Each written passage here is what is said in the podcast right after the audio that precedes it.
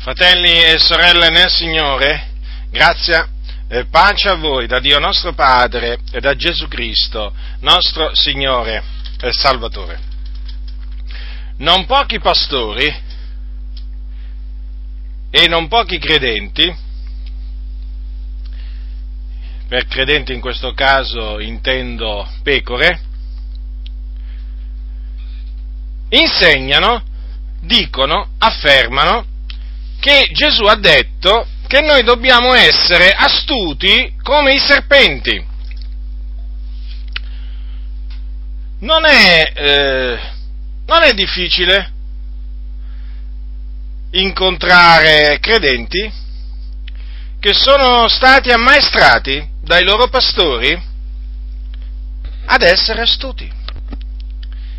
E questo perché Gesù ha detto di essere astuti. Bisognerebbe dunque credergli se l'ha detto un pastore. Ma il fatto è che questa è una delle tante menzogne in bocca a tanti pastori.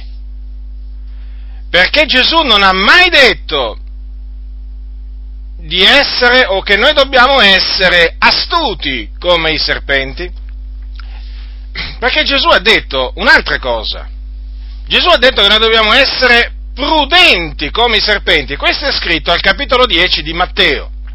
Generalmente quando a queste persone gli si dice, ma gli si chiede, ma Gesù dov'è che ha detto che dobbiamo essere astuti come i serpenti? Ah, non se lo ricordano, no? Perché diventano sempre smemorati. Ci sono tanti credenti che hanno dei vuoti di memoria enormi quando gli si chiede dove stanno scritte le cose che affermano. Ma non è che hanno dei vuoti di memoria, perché proprio non sanno proprio non, sanno, non le hanno mai lette certe cose nella Bibbia, le ripetono a pappagallo perché le hanno sentite dal pastore. L'ha detto il pastore, dobbiamo essere astuti. E via con l'astuzia. E quindi ecco perché l'astuzia regna in molte comunità, in molti pastori, in molti credenti, nella vita familiare tanti credenti, l'astuzia. Ora vi stavo dicendo che costoro non sanno appunto, perché hanno un vuoto di memoria, chiamiamolo così, non ricordo, dicono, non ricordo, non ricordo. Mentre io vi dico invece dove sta scritto che Gesù ha detto che dobbiamo essere prudenti come i serpenti, mentre loro non sanno dove è scritto che dobbiamo essere astuti come i serpenti, io, vi, io so invece dove Gesù ha detto che dobbiamo essere prudenti come i serpenti. Al capitolo 10 di Matteo, quando Gesù mandò i dodici apostoli a predicare l'Evangelo del Regno, a cacciare i demoni, a guarire gli ammalati, a mondare i lebrosi, a risuscitare i morti, gli disse, tra le altre cose, queste parole, capitolo 10 di Matteo, versetto 16. Ecco, io vi mando come pecore in mezzo ai lupi. Siate dunque prudenti come i serpenti e semplici come le colombe. Ora basterebbe naturalmente, basterebbe, basta citare, non basterebbe, basta citare solo questo passo per atturare la bocca a questi, eh, a questi pastori, a questi credenti perché la prudenza è completamente diversa dalla, eh, dall'astuzia. Essere prudenti significa essere accorti, essere avveduti, eh, ma certamente non significa essere astuti. E difatti Gesù non avrebbe mai comandato ai suoi discepoli di essere qualcosa che lui non era. Nel senso non avrebbe mai detto a un suo discepolo di comportarsi in maniera disonesta, perché gli astuti, come vedremo, si comportano in maniera disonesta, sono portati ad agire in maniera disonesta, mentendo soprattutto. Gesù dico non avrebbe mai detto, mai detto ai suoi discepoli di agire in, un, in maniera disonesta e non lo disse mai, perché lui era onesto, lui era giusto, lui era santo e perciò non poteva nella maniera più assoluta affermare che noi dobbiamo essere astuti come i serpenti, anche perché l'astuzia è propria del diavolo, del serpente antico, così è chiamato Satana, il diavolo, il serpente antico. E sapete cosa si dice del serpente antico? Prendete il capitolo 12 di Seconda Corinzi, al capitolo 11, dice l'Apostolo Paolo ai santi di Corinto, versetto, dal versetto 3, il versetto 3, ma temo che come il serpente sedusse Eva con la sua astuzia, così le vostre menti siano corrotte e sviate dalla semplicità e dalla purità rispetto a Cristo. Avete notato dunque qua eh, di chi parla l'Apostolo Paolo, a chi si riferisce?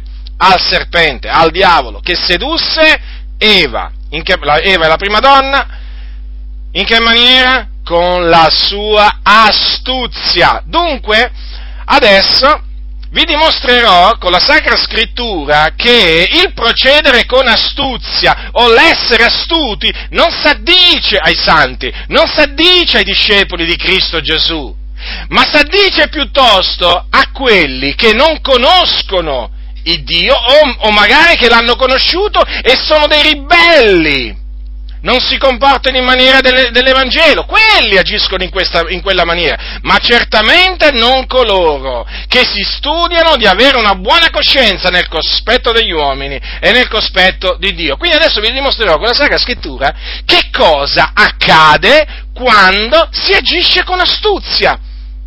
Perché vi ripeto, basta quel passo, quelle parole di Gesù, siate prudenti come i serpenti per turare la bocca a costoro, ma per alcuni non è sufficiente. Allora gli dimostriamo a costoro che cosa avviene nella pratica quando si agisce con astuzia, così possono rendersi conto da loro stessi che in effetti Gesù ha detto di essere prudenti come i serpenti e non astuti come i serpenti.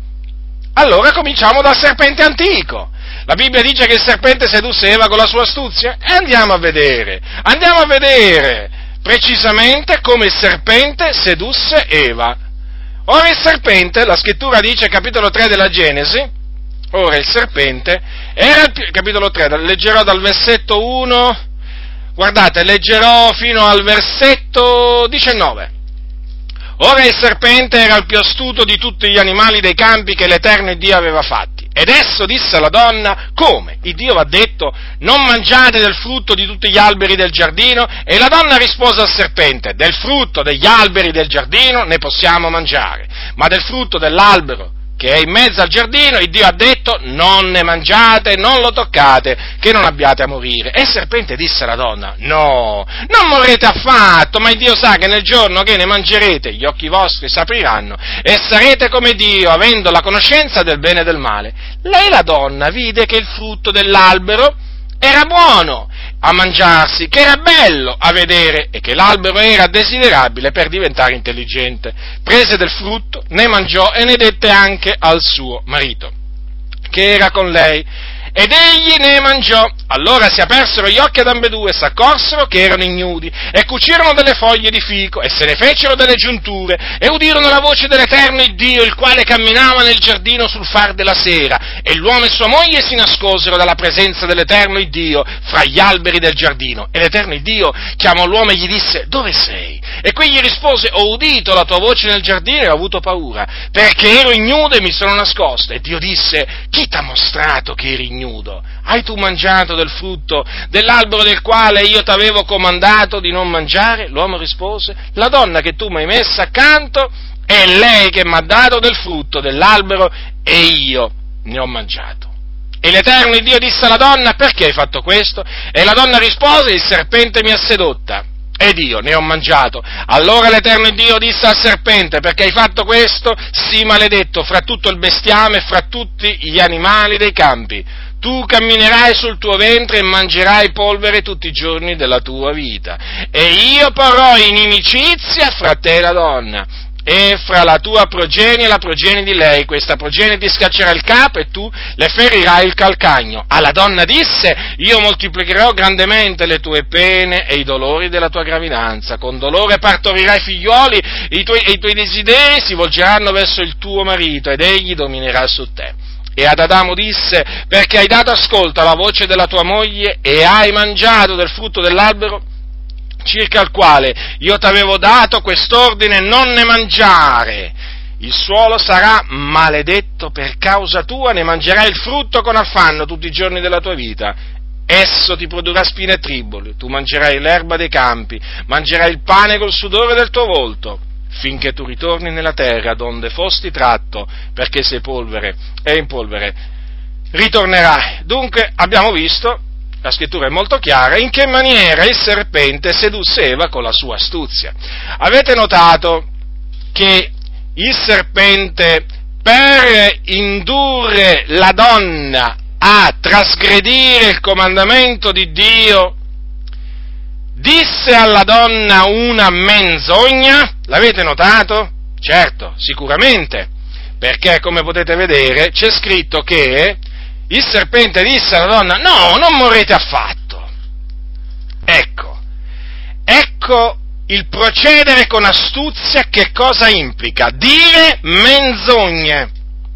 D'altronde noi sappiamo che il diavolo, il serpente antico, è padre, il padre della menzogna, è bugiardo quando parla, il falso parla del suo, non si è tenuto alla verità, non c'è verità in lui, e dunque non c'è da meravigliarsi se qui si legge che il serpente disse una menzogna alla donna. No, non morrete affatto. Invece che cosa aveva detto l'Iddio onnipotente? Eh, all'uomo, gli disse così, nel giorno che tu ne mangerai, per certo morrai. Dunque, vedete, il serpente, per indurre la donna a fare il contrario di quello che Dio eh, aveva ordinato ad Adamo, le disse una menzogna. D'altronde non poteva fare altrimenti.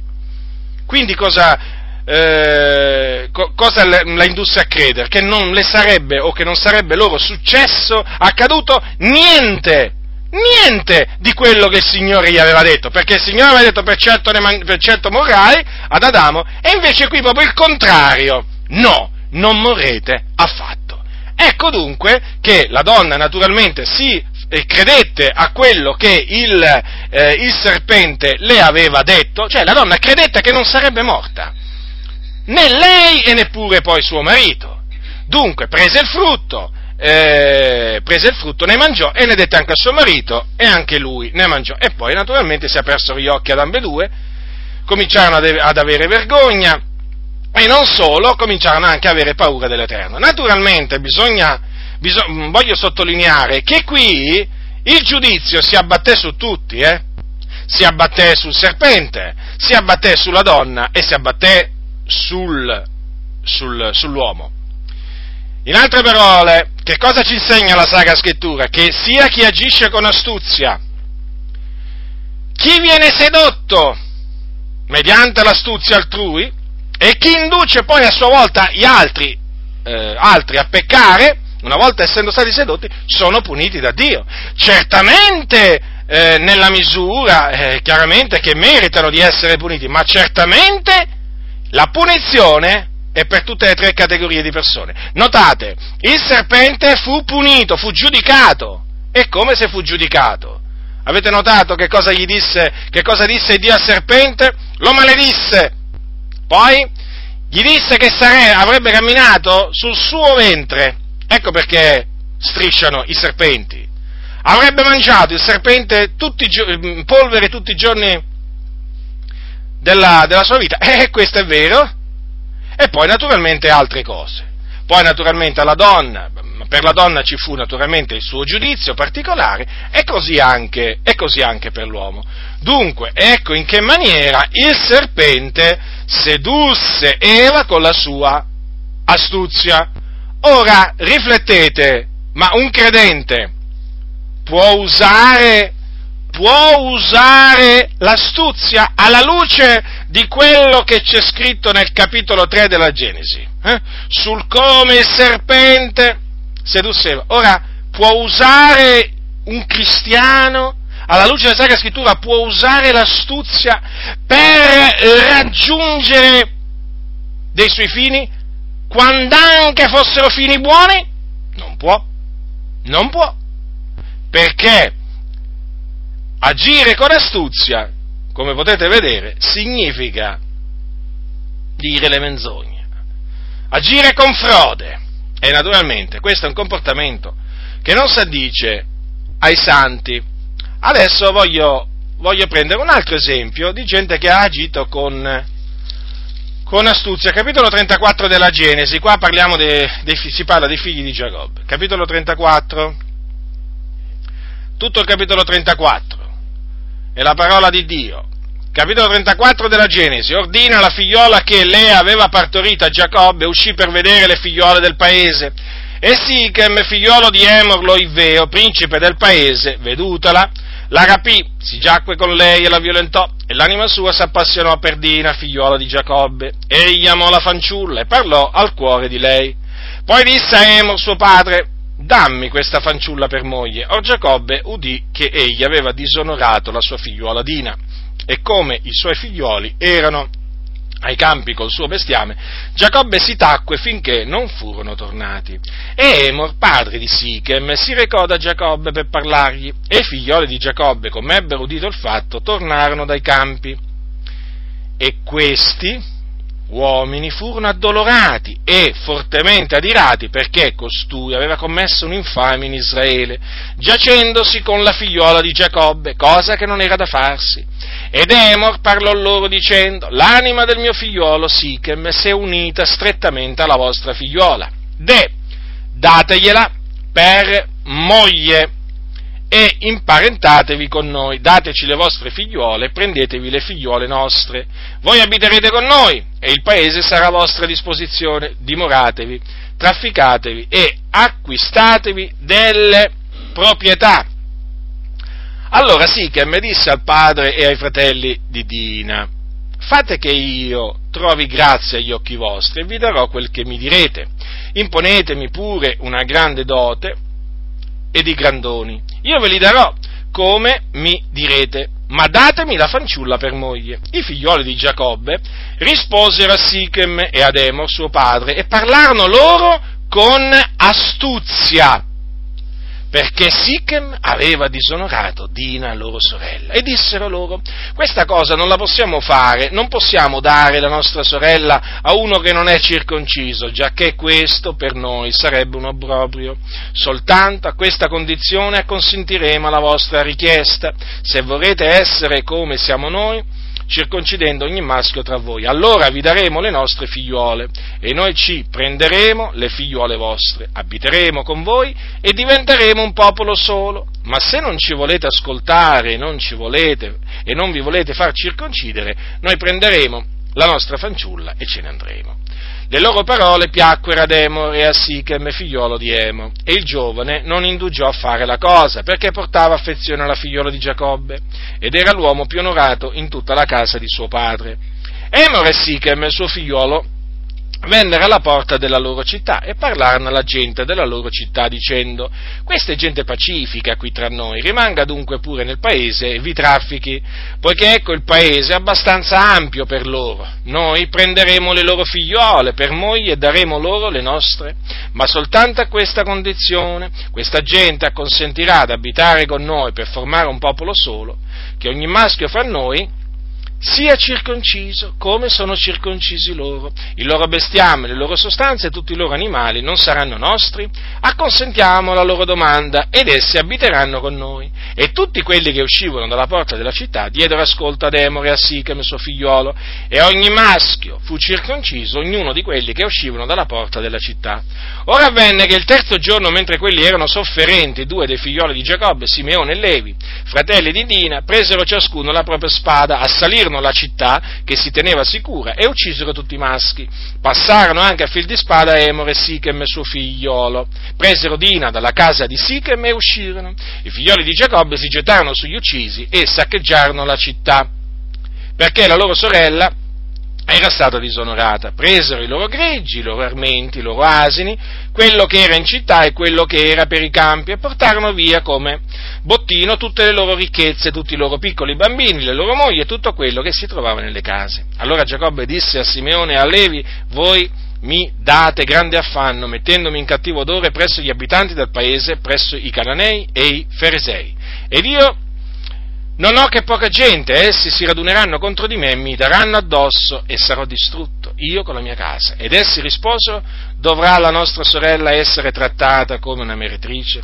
Ora, come potete vedere, fratelli del Signore, eh, i figli di Giacobbe parlarono con astuzia, la scrittura lo dice molto chiaramente. Avete compreso bene, praticamente promisero a quegli uomini, un, ai Sichemiti, promisero un'alleanza se essi eh, si fossero eh, circoncisi. Perché? Perché sapevano che una volta circoncisi per alcuni giorni sarebbero stati sofferenti, perché avrebbe causato una grave sofferenza al loro corpo. E allora in quello stato un po' eh, eh, diciamo particolare, loro sapevano che avrebbero potuto approfittare della situazione e sterminarli.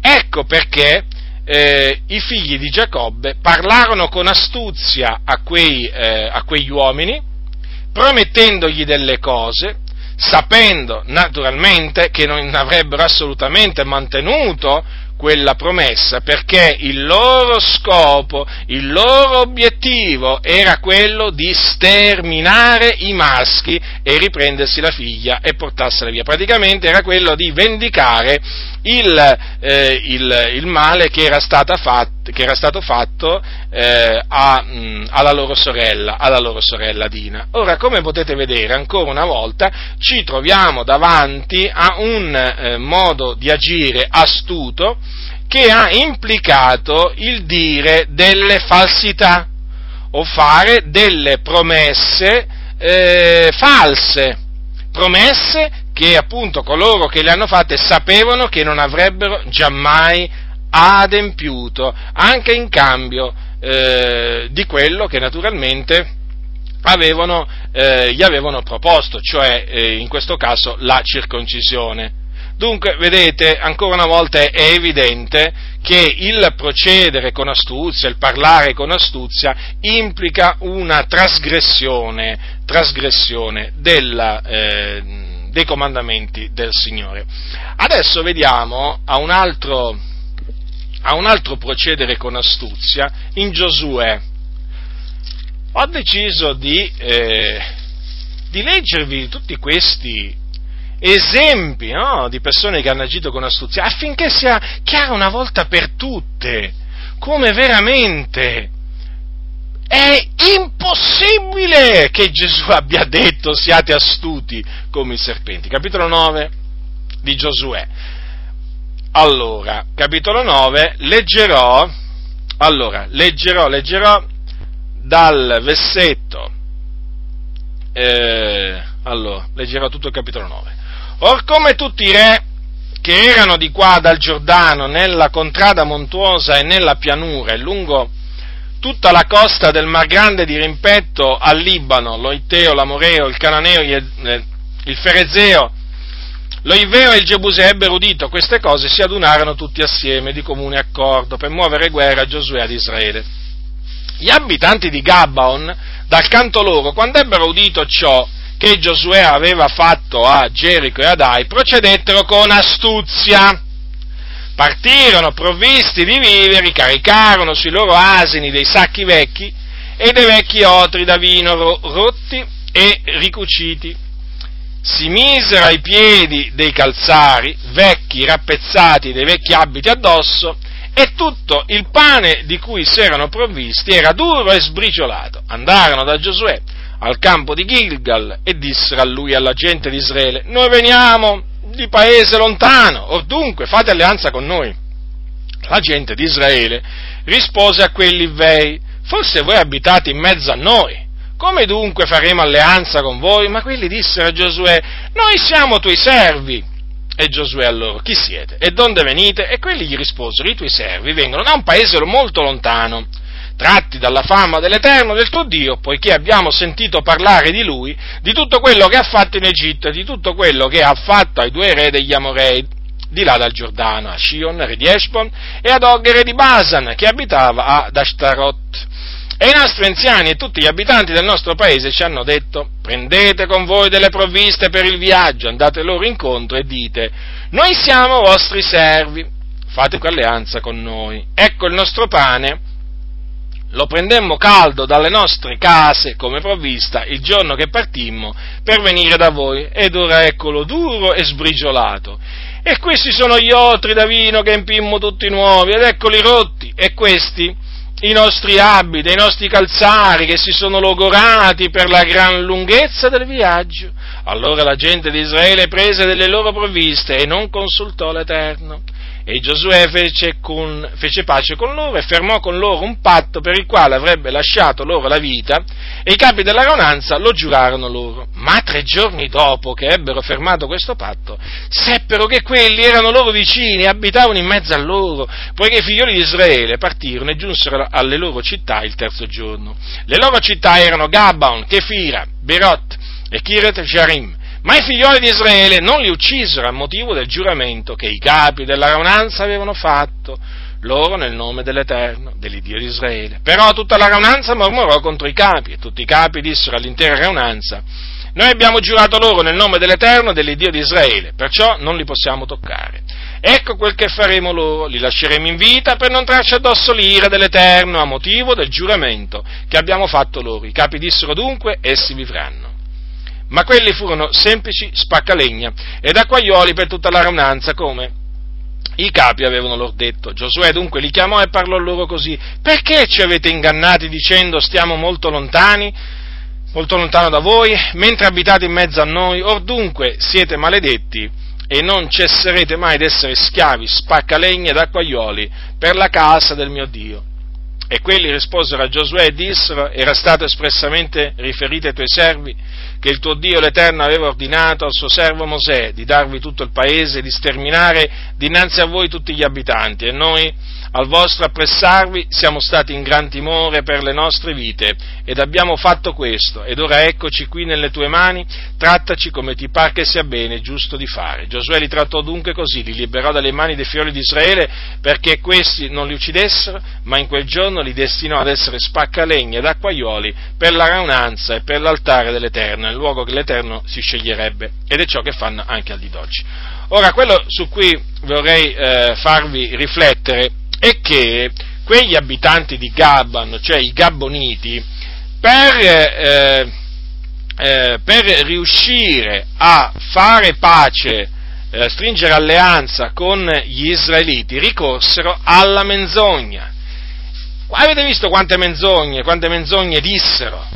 Eh, la Bibbia dice che procedettero con astuzia, eh? fratelli nel Signore, ancora una volta, vedete, c'è di mezzo l'astuzia e chiaramente loro si erano impauriti, si erano impauriti all'avanzare di Israele, sapevano quello che Dio aveva comandato a Mosè di fare, cioè di distruggere gli abitanti del paese, presi dalla paura, appunto, messero in scena questa, misero in scena questa, eh, questa cosa, si presentarono appunto con gli, stra, stracci addosso, con, con, con, portarono, eh, portarono appunto del pane struciolato, sbriciolato, duro, e naturalmente per far credere che erano venuti da un paese lontano. E naturalmente eh, gli israeliti credettero, credettero a, quelle, a quelle menzogne e naturalmente strinsero un'alleanza con loro e giurarono loro di non fare alcun male e quindi naturalmente gli israeliti poi quando scoprirono di essere stati ingannati non poterono, fa, non poterono fare altro che mantenere la parola di giuramento fatta nel nome dell'Eterno e quindi non li uccisero. Però ecco, quello mh, dovete, su cui dovete porre mente è questo, cioè le menzogne, le menzogne che quei Gabboniti, Gabbaoniti dissero, sono menzogne, eh, fratelli, fratelli nel Signore, le menzogne non sono ammesse, non sono ammesse. Adesso voglio leggervi eh, in secondo re un altro uomo che ha agito con astuzia, Jehu. Jehu era stato unto per distruggere la casa di, eh, di Acab, un re, un re, estremamente malvagio, e eh, cosa, cosa, avvenne? Che una volta, eh, dopo essere stato appunto, eh, dopo essere stato unto, e dopo aver sterminato dopo aver sterminato la famiglia di, eh, di Acab, che fece lui? Lui volle eh, sterminare i profeti di Baal. Baal naturalmente era uno, uno degli dei di quel tempo e in Israele c'erano molti adoratori di Baal perché Israele aveva abbandonato il suo Dio e si era appunto messo a correre mh, dietro agli idoli muti. Uno di questi idoli muti era Baal e eh, c'erano naturalmente tanti profeti di Baal. E allora Jehu, ecco che cosa fece per sterminarli, praticamente ricorse all'astuzia. Capitolo 10 di Secondo Re, capitolo 10 di Secondo Re, leggerò dal versetto 18 al, eh, al versetto 27. Poi Jeu radunò tutto il popolo e gli parlò così. Acab ha servito un poco Baal, Jeu lo servirà di molto. Or convocate presso di me tutti i profeti di Baal, tutti i suoi servi, tutti i suoi sacerdoti, che non ne manchi uno, poiché voglio fare un gran sacrificio a Baal.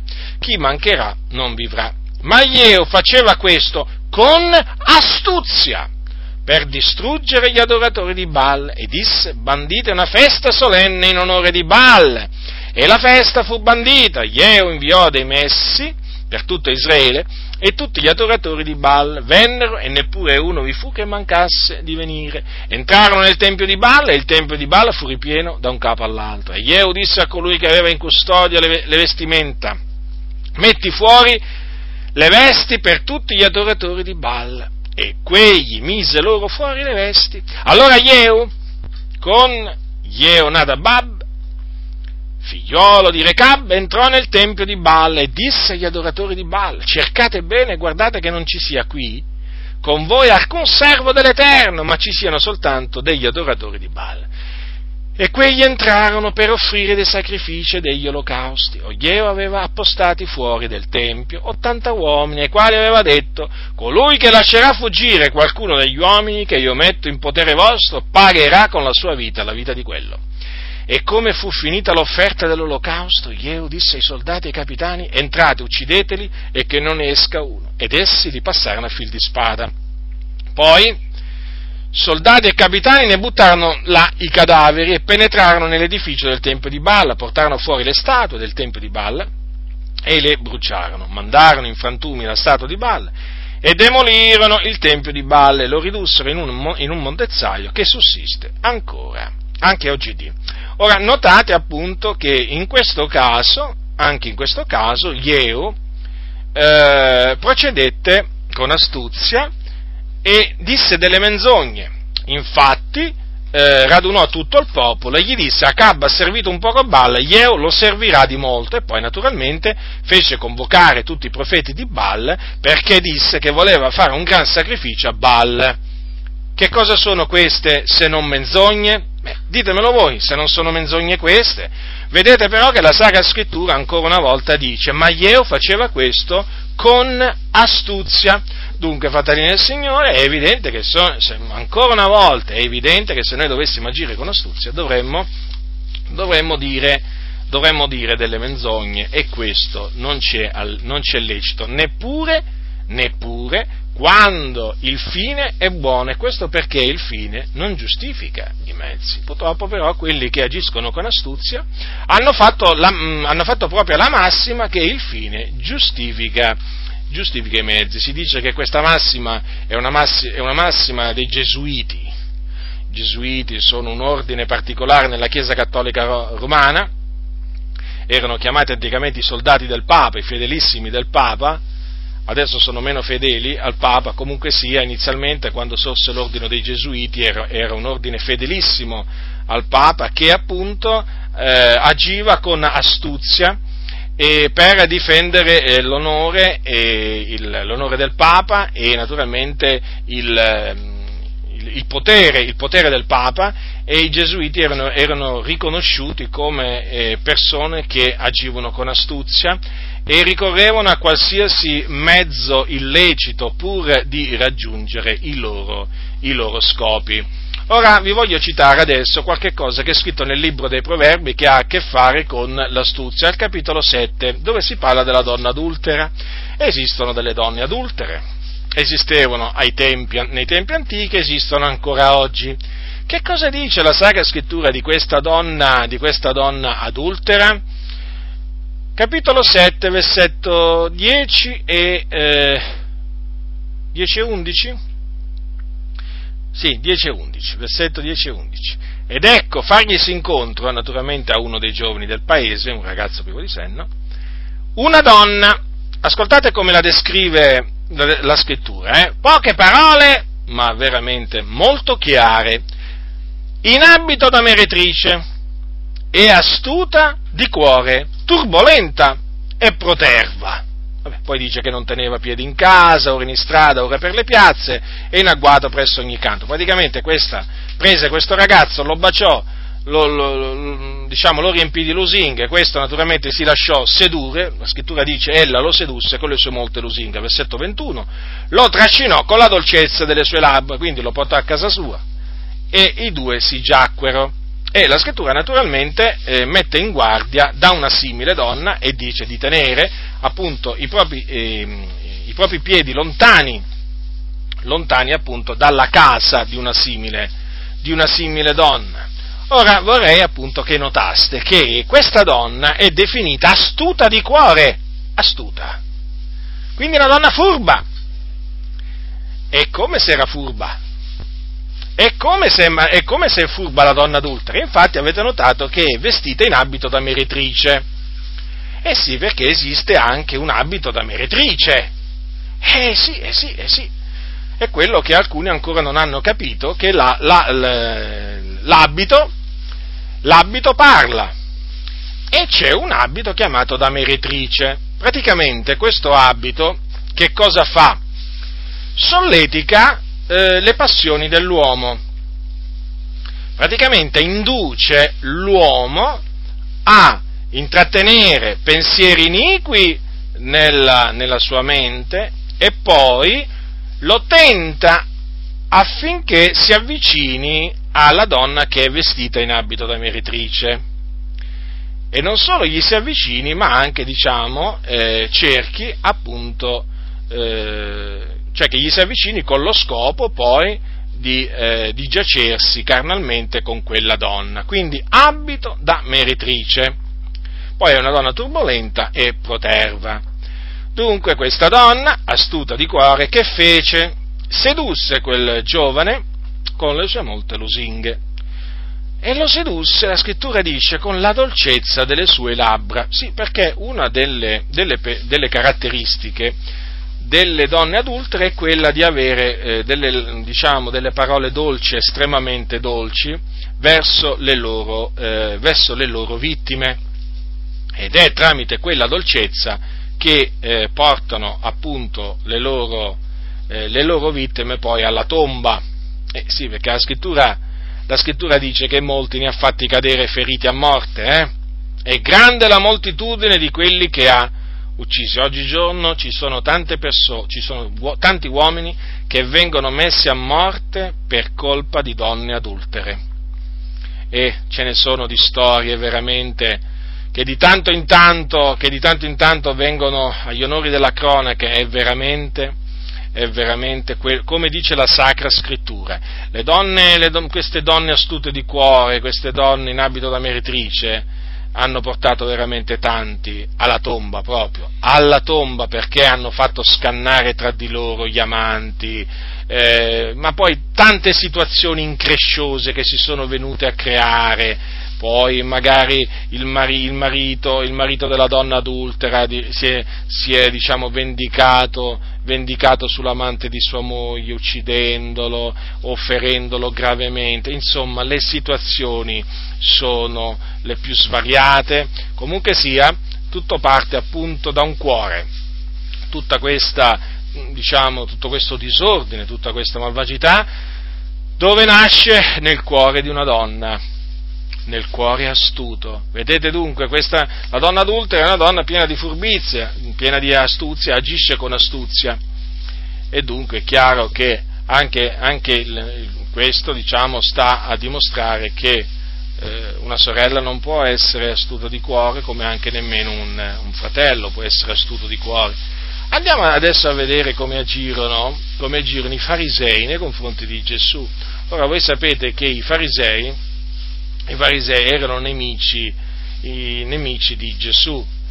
E eh, i farisei odiavano, odiavano, Gesù, lo perseguitavano e eh, diverse volte cercarono di coglierlo in, in, in parole, praticamente gli tesero, gli tesero, dei lacci. Ora al capitolo 20 di Luca eh, è scritto quanto segue, capitolo 20 di Luca, dal versetto 20 leggerò al versetto 26. Allora Luca, eh, ed essendosi messi ad osservarlo, gli mandarono delle spie che simulassero d'essere giusti per coglierlo in parole, affin di darlo in man dell'autorità. e del potere del governatore. E quelli gli fecero una domanda dicendo, Maestro, noi sappiamo che tu parli e insegni dirittamente e non hai riguardi personali, ma insegni la via di Dio secondo verità. Egli lecito a noi pagare il tributo a Cesare o no? Ma egli, avvedutosi della loro astuzia, disse loro, mostratemi un denaro di chi porta l'effigie e l'iscrizione. Ed essi dissero di Cesare. Ed egli a loro, rendete dunque a Cesare quel che è di Cesare e a Dio quel che è di Dio. Ed essi non poterono coglierlo in parole dinanzi al popolo e meravigliati della sua risposta si tacquero. Ora notate bene che i farisei mandarono delle spie che eh, eh, facevano finta di essere giusti, facevano, simulavano, simulavano di essere giusti. Per quale ragione? Per coglierlo in parole, praticamente per tirargli fuori dalla bocca qualche parola che poi gli sarebbe servito per, ma, per darlo in mano del governatore, no? come appunto colpevole eh, diciamo di un, di, un, di un reato. E in effetti che cosa si erano proposti questi ipocriti? di far cadere Gesù in peccato, perché gli fecero una, una domanda che oggi appunto si definirebbe trabocchetto, una domanda tranello, perché gli dissero, eh, maestro, prima di tutto notate bene le menzogne, non che quello che gli dissero, attenzione, eh, quello che gli dissero, questi, i complimenti che questi gli fecero, quelli sono veri, attenzione, nel senso che è vero che Gesù parlava e insegnava direttamente, è vero che non aveva riguardi personali, è vero che non insegnava, non insegnava che, è vero che insegnava la via di Dio secondo verità, ma non era quello che pensavano quelle persone. Cioè praticamente non stavano parlando in verità, perché loro pensavano tutt'altro, loro credevano che Gesù fosse eh, un seduttore, uno che traviava la moltitudine e infatti tanto è vero che c'è scritto che simulavano di essere giusti. Dunque, quantunque quelle cose lì sono vere riguardanti Gesù, però quella gente perché disse quelle parole a Gesù?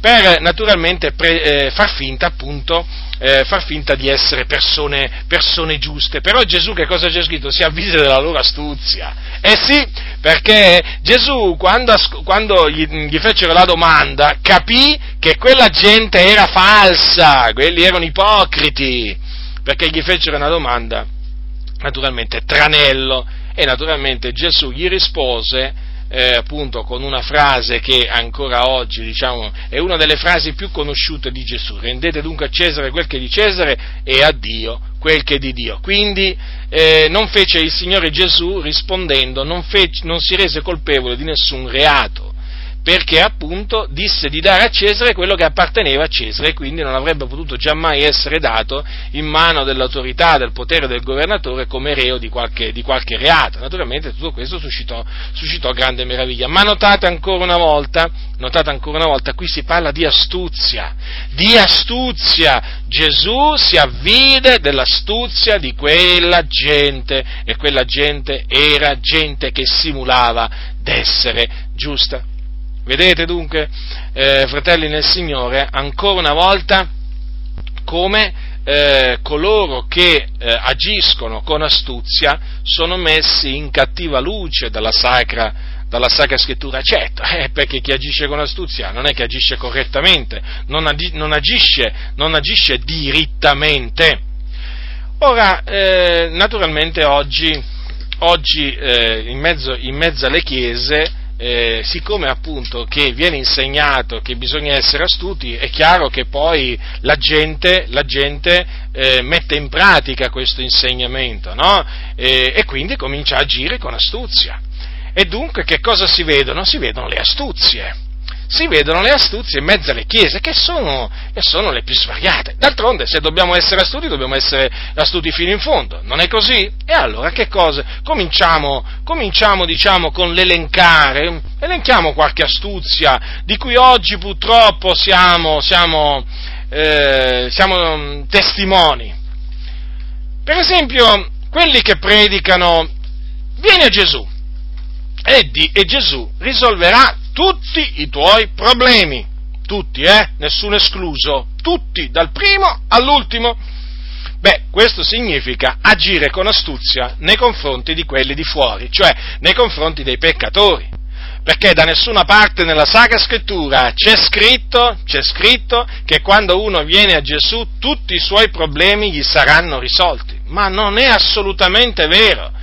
Anzi, anzi, bisogna dire che quando uno viene a Gesù, quando uno si converte a Cristo, eh, alcuni problemi scompaiono, ma ne subentrano degli altri chiamiamoli così, eh? chiamiamoli problemi, eh? per, diciamo, per comodità di espressione. E certo, perché che cosa succede quando uno si converte a Gesù? Comincia a essere perseguitato, ingiuriato, sì, ingiuriato, offeso con male parole, viene perseguitato e talvolta la persecuzione può portare pure alla morte di colui che si è convertito a Cristo Gesù.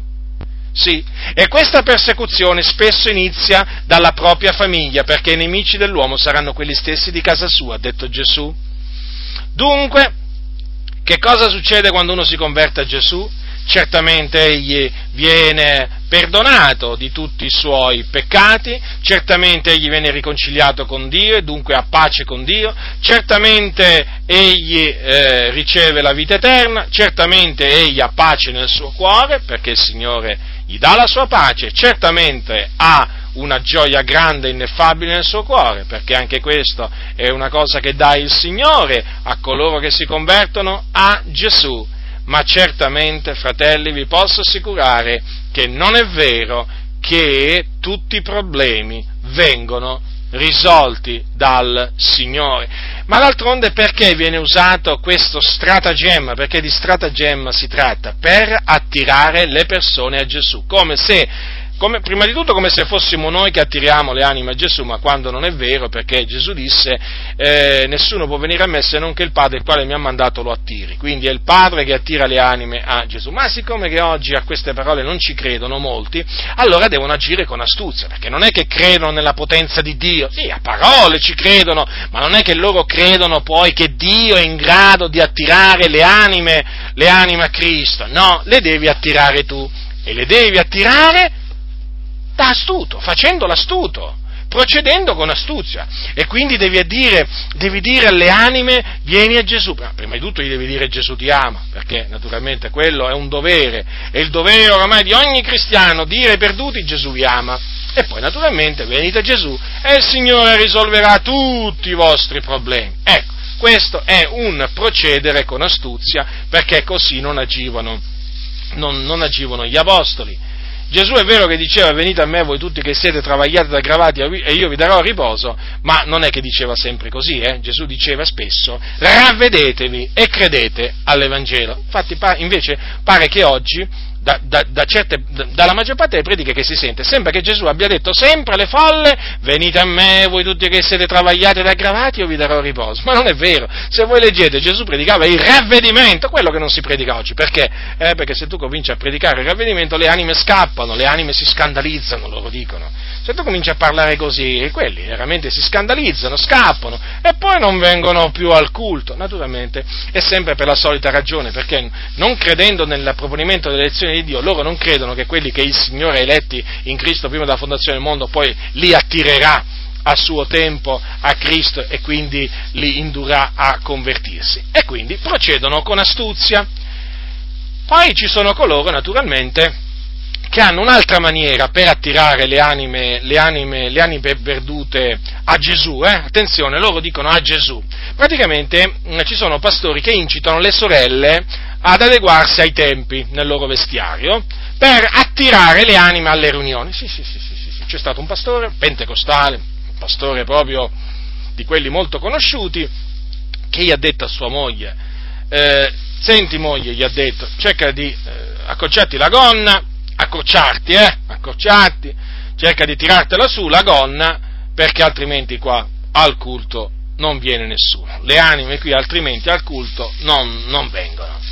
È evidente che questo insegnamento trasmesso dalla, dalla, dal pastore, chiamiamolo pastore, eh, dal pastore a sua moglie, poi naturalmente è un insegnamento che tramite la moglie va, eh, verrà trasmesso anche alle altre sorelle e dunque le sorelle saranno indotte, invece che allungarsi la gonna, a accorciarsela per far vedere naturalmente le gambe, le cosce, perché in questa maniera, in questa maniera le anime perdute che hanno bisogno di Gesù si sentiranno attirate a Gesù.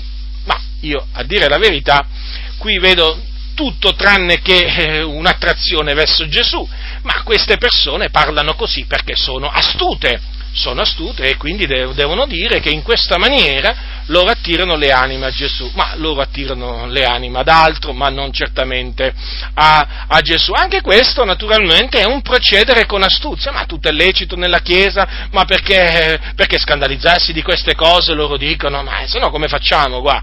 Eh, se le sorelle si mettono tutte le, le, le, le gonne lunghe, se si mettono le maniche lunghe, eh, ma voglio dire, poi se si mettono pure tutto il velo, ma qui veramente appaiamo come una, come una setta, come, come non so che cosa, e le anime qui si spaventeranno, non verranno mai alle nostre riunioni.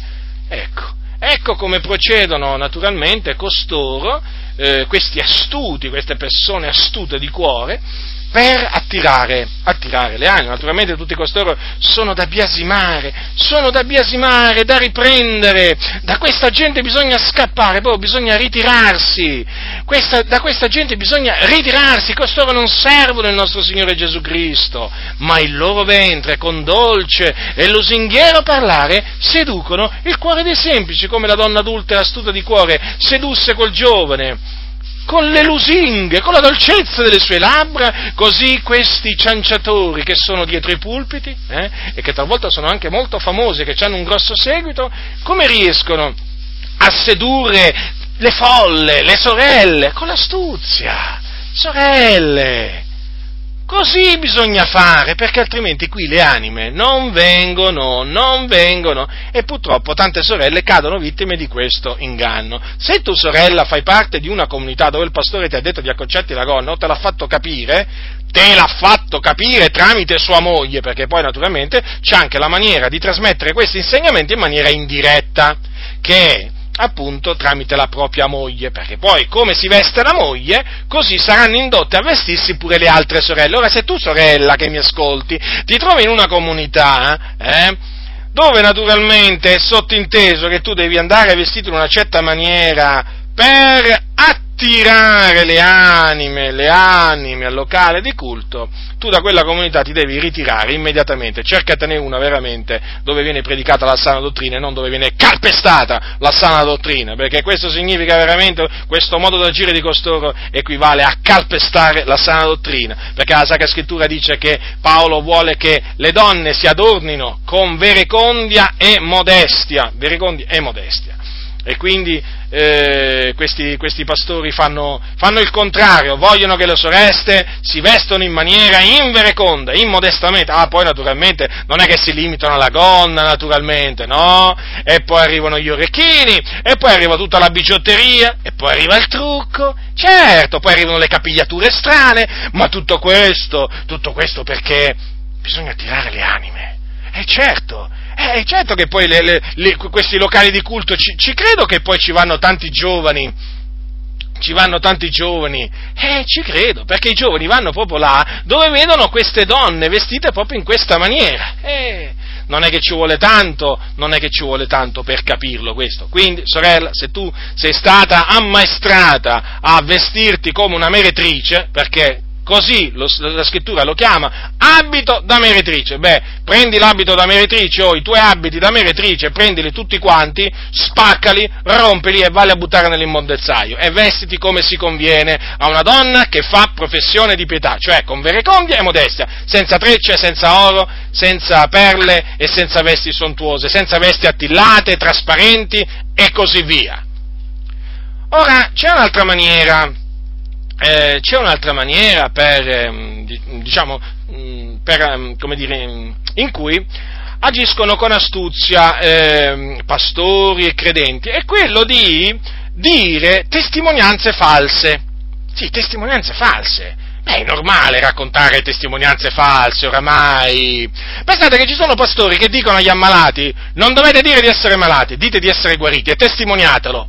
Ma, ma come si fa? Ma come si fa ad agire in questa maniera? E perché devono agire così? Semplice, sempre per attirare le anime alle loro riunioni? Certo, perché poi naturalmente loro dicono di attirarla a Gesù, ma noi sappiamo benissimo poi la ragione per cui loro vogliono attirare le anime nel loro locale di culto. Praticamente gli tendono un tranello, poi naturalmente una volta che sono là dentro, chiaramente ci pensano loro a bindolarle e poi a estorcergli il denaro con eh, la decima, con le offerte e così via. Ingresso gratuito, eh? Naturalmente, l'ingresso è sempre gratuito, ci mancherebbe altro. È una volta che sei dentro che poi cessa di essere gratuita la cosa. La tua permanenza dentro non è più gratuita perché poi una volta che sei dentro ti spolpano. Ti spolpano! Sono come delle sanguisughe questi pastori anche da questi bisogna appunto ritirarsi. Ora cosa vi stavo dicendo? Vi stavo dicendo che appunto una maniera, una maniera diffusa, eh, diffusa, raccontare testimonianze false. Ci sono credenti malati, malati, a cui il pastore gli ha detto tu devi dire di essere stato guarito, perché se no non hai fede. Perché secondo questi pastori, eh, uno che ha fede, uno che ha fede deve dire di essere guarito quando è malato. Ma io veramente questo nella Sacra Scrittura non lo leggo. Non lo leggo. Gesù a quella donna, a quella donna dal flusso di sangue le disse, donna, la tua fede ti ha guarita, ma glielo disse dopo che era stata guarita, eh? Ricordiamocelo questo, eh? Eh, voglio dire, costoro, ma costoro sono degli impostori questi che parlano in questa maniera, perché il loro, il loro scopo è sempre quello appunto di avere grande, un grande uditorio da, da, diciamo, da dissanguare, a cui togliergli praticamente il denaro, più denaro possibile. E naturalmente per attirare hanno bisogno di testimonianze di guarigione, cioè loro naturalmente devono, devono presentare un Gesù che guarisce ancora oggi, la stessa cosa facciamo noi, eh? Però lungi da noi il presentare un Gesù che ancora guarisce tramite false testimonianze di guarigione. Cioè, se una persona è malata, è malata. Quando verrà guarita, per la sua fede in Cristo Gesù, diremo che è stata guarita. E lui potrà dire, anzi dovrà dirlo, sono stato guarito, mediante la fede in Cristo Gesù. Ma non è che noi facciamo, induciamo o spingiamo, incitiamo, incitiamo le persone a testimoniare di avere ricevuto la guarigione da Dio quando non hanno ricevuto ancora niente. Aspettiamo, aspettiamo che avvenga la guarigione. Una volta avvenuta la guarigione, allora proclameremo ai quattro venti sui tetti che il Signore ha guarito quella persona. Ma fino a quando vedremo quella persona malata, diremo, e questo la Sacra Scrittura ci autorizza a dirlo, che quella persona è malata, credente o non credente che egli sia. Perché? Procedere in, una, in un'altra maniera, cioè come agiscono costoro, eh, significa procedere con astuzia, procedere con frode, perché si fanno dire delle menzogne, si induce il giusto, quando naturalmente eh, c'è di mezzo un credente, si induce il giusto a battere vie tortuose e questo non si deve assolutamente fare. Poi naturalmente ci sono quelli che procedono con astuzia falsificando le lingue per far credere di essere stati battezzati con lo Spirito Santo e scogitano appunto le, le lingue nel senso che, siccome che, giustamente, secondo quello che insegna la Sacra Scrittura, il segno evidente, il segno fisico dell'avvenuto battesimo con lo Spirito Santo è il parlare in lingue, loro che fanno? Non è che loro aspettano che il Signore li battezza con lo Spirito Santo, no, assolutamente.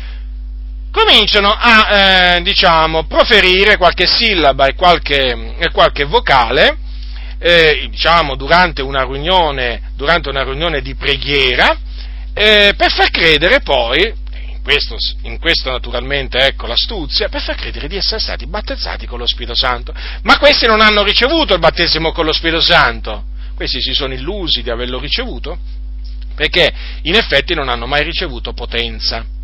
E quelle cosiddette lingue che parlano non sono assolutamente vere lingue, ma sono veramente delle mh, mm, parole senza senso.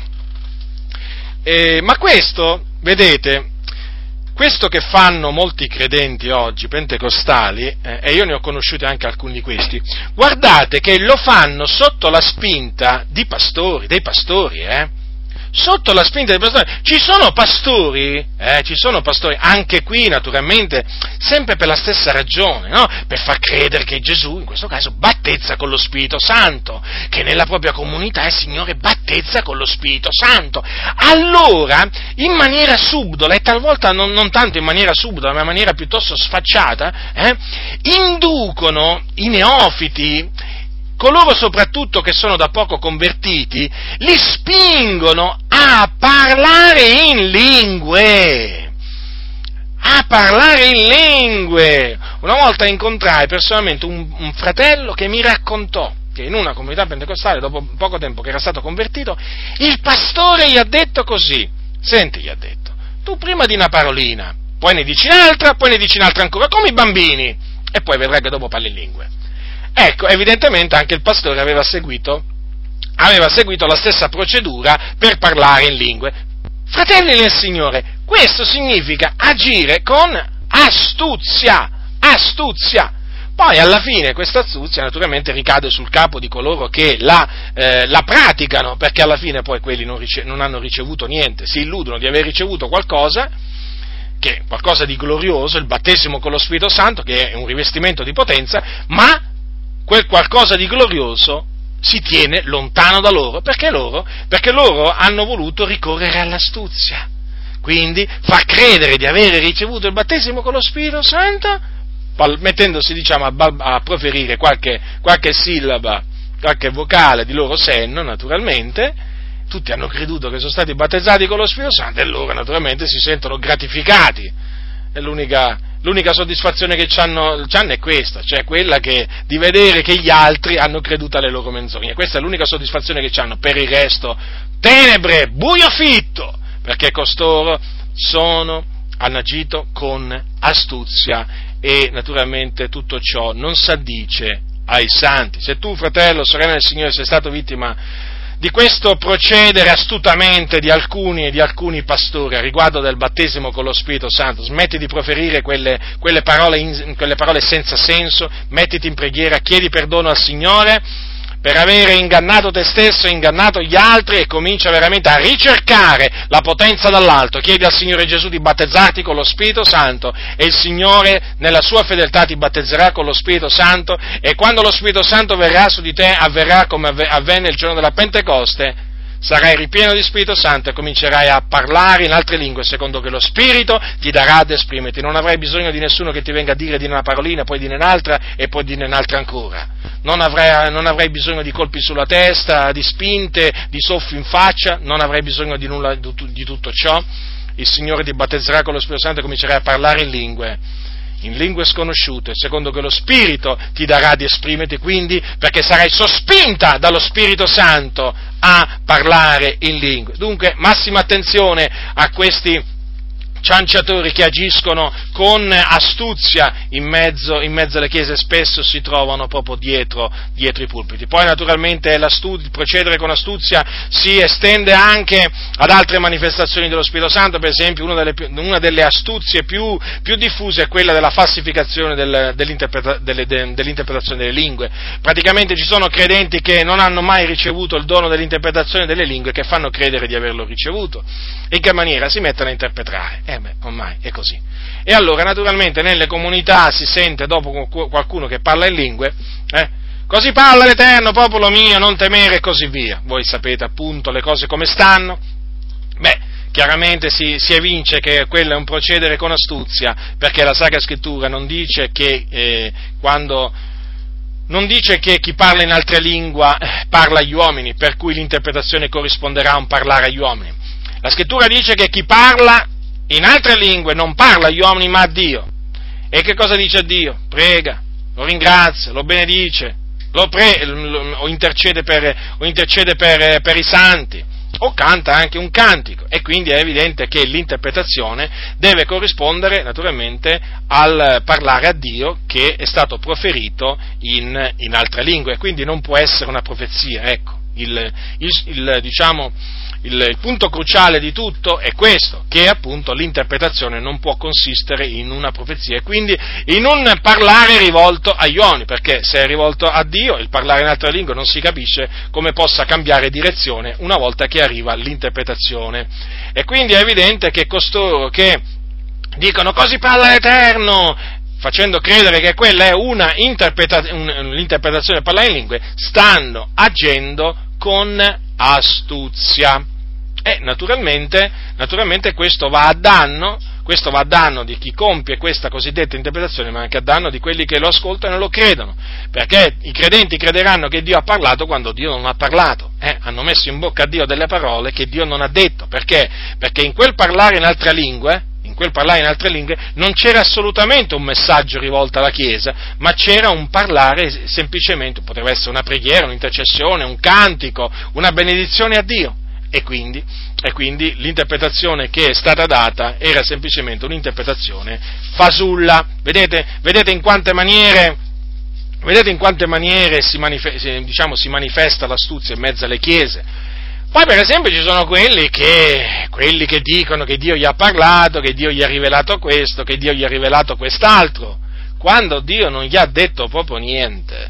E ce ne sono, ce ne sono, c'è chi dice che Dio gli ha rivelato la data del ritorno di Gesù, eh sì, perché la scrittura dice che quanto a quel giorno e a quell'ora nessuno li sa, ma loro lo sanno, loro lo sanno perché hanno un canale preferenziale con Dio e quindi a questi Dio gli dice persino il giorno e l'ora del ritorno, del ritorno di Gesù. Ma questi sono impostori, ma questi sono cianciatori, ma questi procedono con astuzia. Ma la Sacra Scrittura dice nessuno li sa quanto a quel giorno e a quell'ora, quindi Dio non può, neppure gli angeli del cielo lo sanno. Voglio dire, il Dio non può rivelare una cosa che ha tenuto per sé, che conosce solo Lui. E naturalmente questi vogliono far credere che invece Dio gliel'ha rivelata a loro. E questi procedono con, con astuzia. Poi naturalmente ci sono quelli che dicono che Dio gli ha rivelato una particolare dottrina. Sì, perché poi Dio rivela anche, eh, dovete sapere che il Dio di queste persone gli rivela anche dottrine contrarie all'insegnamento della Sacra Scrittura, e certo. Perché? Perché non è Dio a parlargli, è molto semplice il discorso, perché l'Iddio onnipotente che ha fatto il cielo, la terra, il mare, tutte le cose che sono in essi, il cui nome Yahweh non può rivelare nella maniera più assoluta niente, niente, niente che vada contro la Sacra Scrittura non può rivelare qualcosa che va a contraddire la Sacra Scrittura. Tutti coloro che pretendono di avere ricevuto una rivelazione da Dio concernente una dottrina e quella rivelazione va contro la parola di Dio, procedono con astuzia, dicono delle menzogne e da essi vanno ammoniti e da essi bisogna guardarsi. Massima attenzione, fratelli. Io vi dico queste cose perché queste cose eh, sono sotto gli occhi di tutti. Io non vi voglio nascondere niente, fratelli nel Signore, vi parlo mosso, mosso da sincerità, il mio desiderio è quello che voi cresciate, che voi eh, siate ripieni di, fretti, di, frutti di giustizia, che voi siate avveduti, eh, che voi siate maturi e io non voglio che voi cadiate vittima di, di, impostori, non voglio che cadiate vittima di inganni, di frodi, di astuzie ehm, varie, non voglio, non voglio perché, perché, il desiderio del giusto, dice la Bibbia, è il bene soltanto, io voglio solo il vostro bene, naturalmente vi riprendo, vi esorto, vi scongiuro, però tutto questo lo faccio perché, perché sono mosso da sincerità e sono mosso dall'amore di Cristo verso, verso di voi e vi dico queste cose che naturalmente possono scandalizzare qualcuno, certamente, e ve le dico proprio affinché voi stiate in guardia, voi vi guardiate. Perché oggi, oggi tanti, tanti sono rimasti vittima di questi, di questi che agiscono con astuzia come il serpente antico. Questi hanno preso dal serpente antico, non dall'agnello di Dio, che era verace, ma dal serpente antico che era ed è bugiardo. Ecco dunque l'astuzia da chi, pro, da chi proviene. Poi badate bene appunto sempre concernente le, le, dottrine, la Sacra Scrittura dice, quando l'Apostolo Paolo parla dei, dei, dei ministeri, che Dio appunto è, è, lui che ha dato gli uni come apostoli, gli altri come profeti, gli altri come evangelisti, gli altri come pastori, gli altri come pastori e dottori. Poi dice così, badate bene, per il perfezionamento dei santi, per l'opera del ministero, per l'edificazione del corpo di Cristo, finché tutti siamo arrivati all'unità della fede e della piena conoscenza del figliolo di Dio, allo stato d'uomini fatti all'altezza della statura perfetta di Cristo, affinché non siamo più dei bambini sballottati e portati qua e là da ogni vento di dottrina per la frode degli uomini, per l'astuzia loro nelle arti seduttrici dell'errore, ma che seguitando verità in carità noi cresciamo in ogni cosa verso colui che è il capo, cioè Cristo. Questo è il capitolo 4 di Efesini, dal versetto 11. Quindi vedete, qui si parla ancora di astuzia. L'astuzia loro nelle arti seduttrici dell'errore. Vedete dunque? Questi venti di dottrina che spirano, che spirano, sono sempre spirati, eh, i venti di dottrina in mezzo alle chiese, eh. non è che questi adesso, i venti di dottrina spirano, eh, spirano solo adesso, no? C'erano anche nei secoli passati. Questi venti di dottrina eh, spirano per mezzo di persone che sono astute, astute di cuore e che esercitano delle arti. Ora voi sapete che esistono le arti magiche, esistono tante arti, no? Ecco, ci sono anche le arti seduttrici dell'errore. Eh sì, sono chiamate proprio così. Eh, perché sono delle arti che hanno come scopo eh, quello di far cadere nell'errore eh, le persone. Praticamente il loro scopo è quello di sedurre, di sedurre coloro che ascoltano badate bene, arti seduttrici dell'errore. E vi ricordo che quelli che praticano le arti seduttrici dell'errore sono persone che usano un parlare dolce e lusinghiero, perché è solo in questa maniera che riescono a sedurre.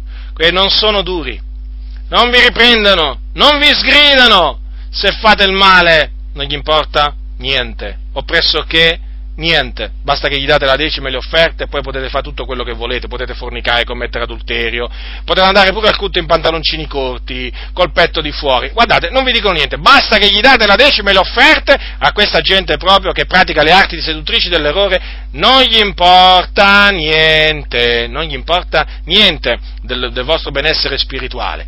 Ora queste persone hanno, hanno sempre il sorriso sulla bocca, è un sorriso falso, falso eh, sapete, eh, mi ha colpito una volta una frase di, di, qualcuno che ha detto, parlando di un altro, quello quando ride, quello quando ride devi stare attento, perché è come quando il coccodrillo mostra tutta la sua dentiera.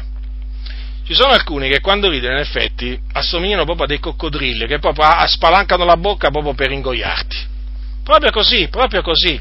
Perciò bisogna veramente diffidare di queste persone che vengono a te con questa voce dolce, con queste, con queste parole melate e che ti, che ti, praticamente ti permettono di fare quello che vuoi, di parlare come vuoi, di vestirti come vuoi, va tutto bene, Dio guarda al cuore. Queste sono persone che ti inducono nell'errore e che senza che tu te ne accorgi che senza che tu te ne accorgi sono in grado di farti accettare dottrine false che tu nemmeno immagini.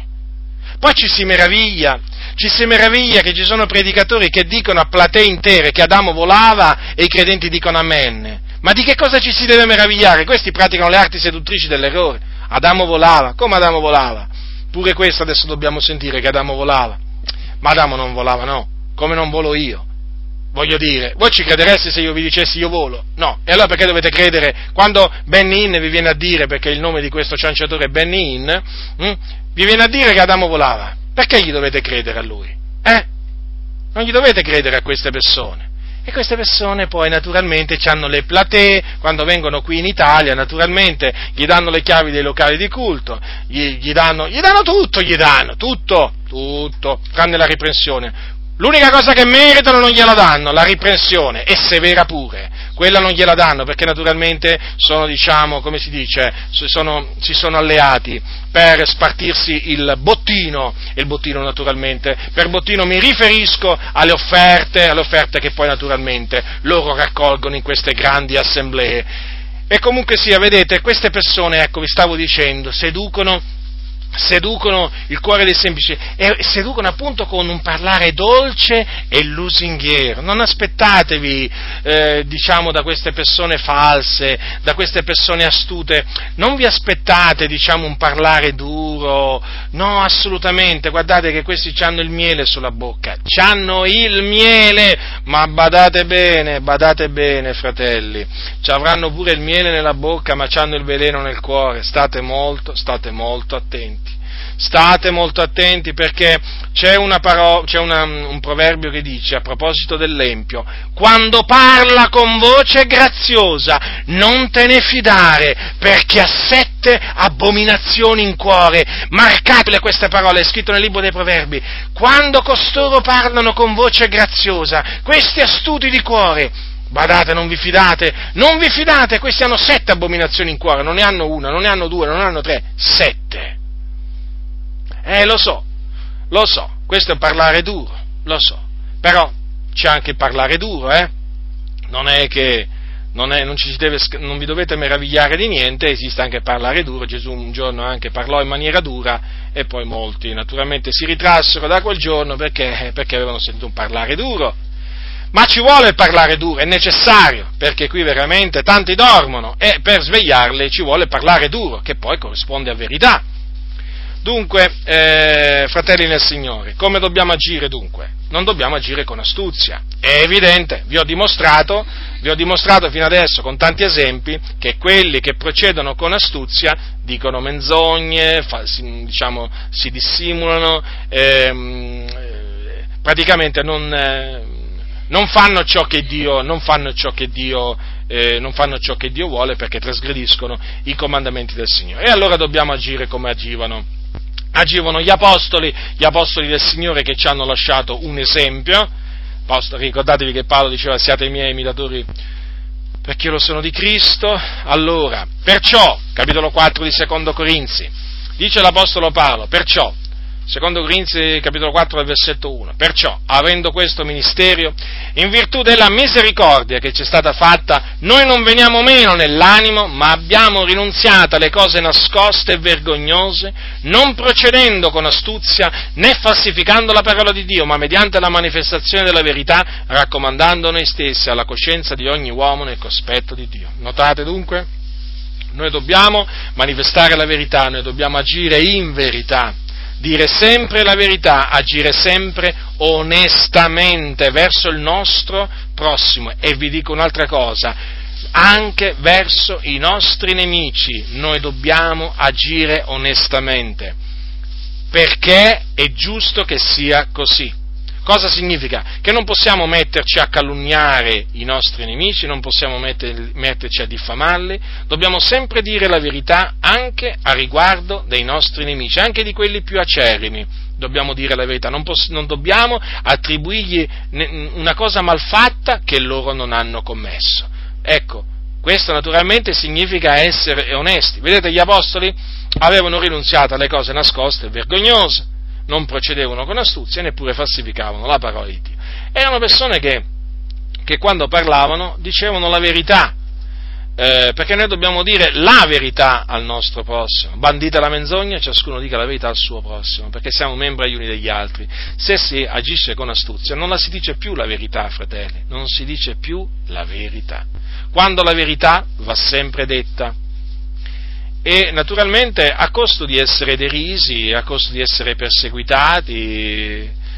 La verità va detta, la verità va detta. Dobbiamo fare come facevano gli apostoli dunque, eh, rinunciare all'astuzia, eh, rinunciare all'astuzia. E dunque è evidente che eh, quelli che con il loro esempio eh, ci fanno, eh, ci mostrano che eh, all'astuzia invece loro non ci hanno rinunciato, noi a quelli cosa dobbiamo fare? Li dobbiamo ammonire, li dobbiamo riprendere e spiegargli con la Sacra Scrittura che il procedere con astuzia non è da Dio, non è da Dio.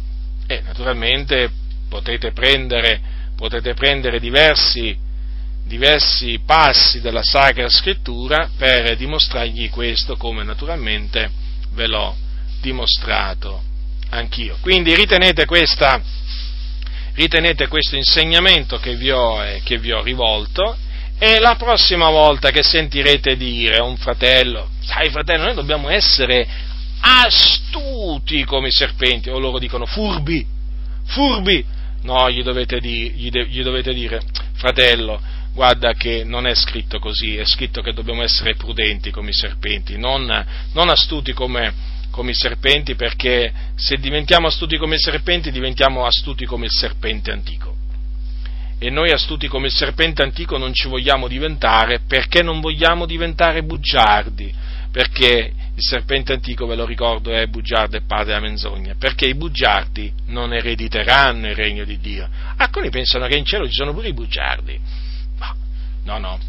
In cielo non ci sono né bugiardi, né ubriachi, né effeminati, né sodomiti, né ladri, né ubriaconi, né adulteri, né fornicatori, né bestemmiatori, né omicidi e neppure suicidi.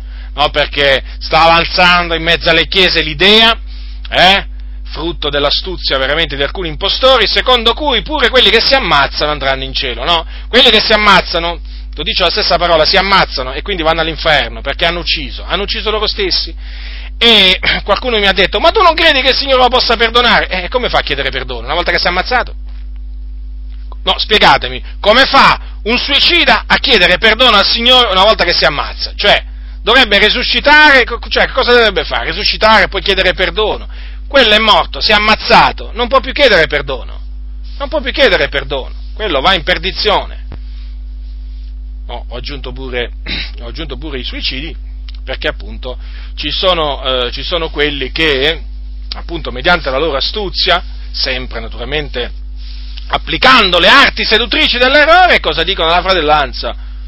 Ah, io vi dico che, vi dico che eh, pure i suicidi vanno in cielo. No, tu quella cosa non la devi dire, non la devi dire perché è una menzogna, viene dal diavolo, e tu quindi devi tacere, bisogna dirgli a, costo, a costui, o a costoro, naturalmente, perché poi il veleno infetta anche altri. Dunque in cielo non ci vanno, come non ci vanno i suicidi, non ci vanno nemmeno i bugiardi. E quelli che procedono con astuzia dicono le bugie. Purtroppo sapete il problema dove sta anche? Il fatto che oggi il fatto che oggi si parla poco contro le menzogne, si parla poco contro la menzogna, quasi che ci, sia, eh, ci siano certe menzogne che alla fin fine si possono dire. Ecco anche perché mh, diciamo, c'è questa idea che dobbiamo essere dobbiamo essere astuti come i serpenti, perché si è fatto largo in mezzo alla fratellanza l'idea che qualche bugia alla fine la si può dire, soprattutto a fin di bene, sì, perché poi ci sono le bugie dette a fin di male, a fin di bene, è come un po', hanno fatto diventare un po' eh, le, le, bugie come la magia bianca e la magia nera, no? Il diavolo che fa? Il diavolo per presentare la, la magia bianca come innocua, cioè una parte della, della, magia, no? La magia è tutta un'opera del diavolo. Allora che fa il diavolo? Per presentare una parte di questa magia come innocua, l'ha fatta chiamare bianca. E naturalmente quando uno si magia bianca, beh, magia bianca, dato che non è nera non fa male, o comunque non è poi così pericolosa, e invece no. E invece no, è pericolosa quanto quella nera, quella bianca. E, e spesso, e spesso, la magia cosiddetta bianca, che bianca appunto non è, eh, è semplicemente un trampolino poi per arrivare alla, alla quell'altra magia chiamata, chiamata nera. Quindi si tratta sempre di magia, sempre naturalmente di stregoneria, sempre di un'opera della carne si tratta. Ecco, per quanto riguarda la, la bugia, che, la menzogna, che cosa è avvenuto? È, avvenuto che eh, il diavolo praticamente è riuscito a sedurre molti facendogli credere che c'è ah, la, la, la menzogna nera e la menzogna bianca. O meglio, ci sono eh, vari tipi di menzogne, no? eh, vabbè, ci sarebbe pure quella grigia, ma comunque, perché alla fine poi si vede che dal loro parlare eh, esiste pure la, la, la menzogna grigia. Praticamente è, è una dottrina un po', un po' particolare, un po' come quella della Chiesa Cattolica Romana. Alla fine con questa dottrina inducono i, i, credenti a non aborrire la menzogna, ma solo, una, solo, alcune menzogne, perché secondo loro ci sono alcune menzogne che si possono dire, perché, soprattutto se dette a fin di bene. Poi non parliamo di quelle dette per scherzare, no, quelle proprio, quelle proprio in mezzo alla fratellanza proprio è come, è come bere l'acqua, è come respirare l'aria. dire le menzogne per scherzare, ma fratello, ma l'ho fatto per ridere la scrittura condanna, la scrittura condanna qualsiasi tipo di menzogna. Non importa, non importa eh, sotto che forma ve la presentano, se, se, se, la chiamano bugia giocosa, non importa, guardate fratelli, la menzogna è menzogna. Ecco, vi dicevo, siccome che si è fatta strada questa idea, che ci sono certe menzogne che si possono dire, alla fin fine è un po' conseguenziale, no? Il fatto che venga detto dobbiamo essere astuti come i serpenti, perché alla fin fine cosa, cosa, vogliono dire? Beh, ma noi per raggiungere per esempio le anime con l'Evangelo, noi per attirare le anime al locale di culto, o noi per far credere certe cose, beh, certe, certe bugie le possiamo dire, perché alla fine poi, ecco, vedete che cosa si è, quale pensiero si è infiltrato nella mente di tanti credenti, un pensiero malvagio. E noi questi pensieri e questi ragionamenti li distruggiamo mediante la parola del Signore. Quindi, fratelli del Signore, agite agite sempre onestamente, mai con astuzia, mai, dite, dite la verità, aborrite la menzogna, qualsiasi tipo di menzogna. La grazia del Signore nostro Gesù Cristo sia con tutti coloro che lo amano con purità incorrotta.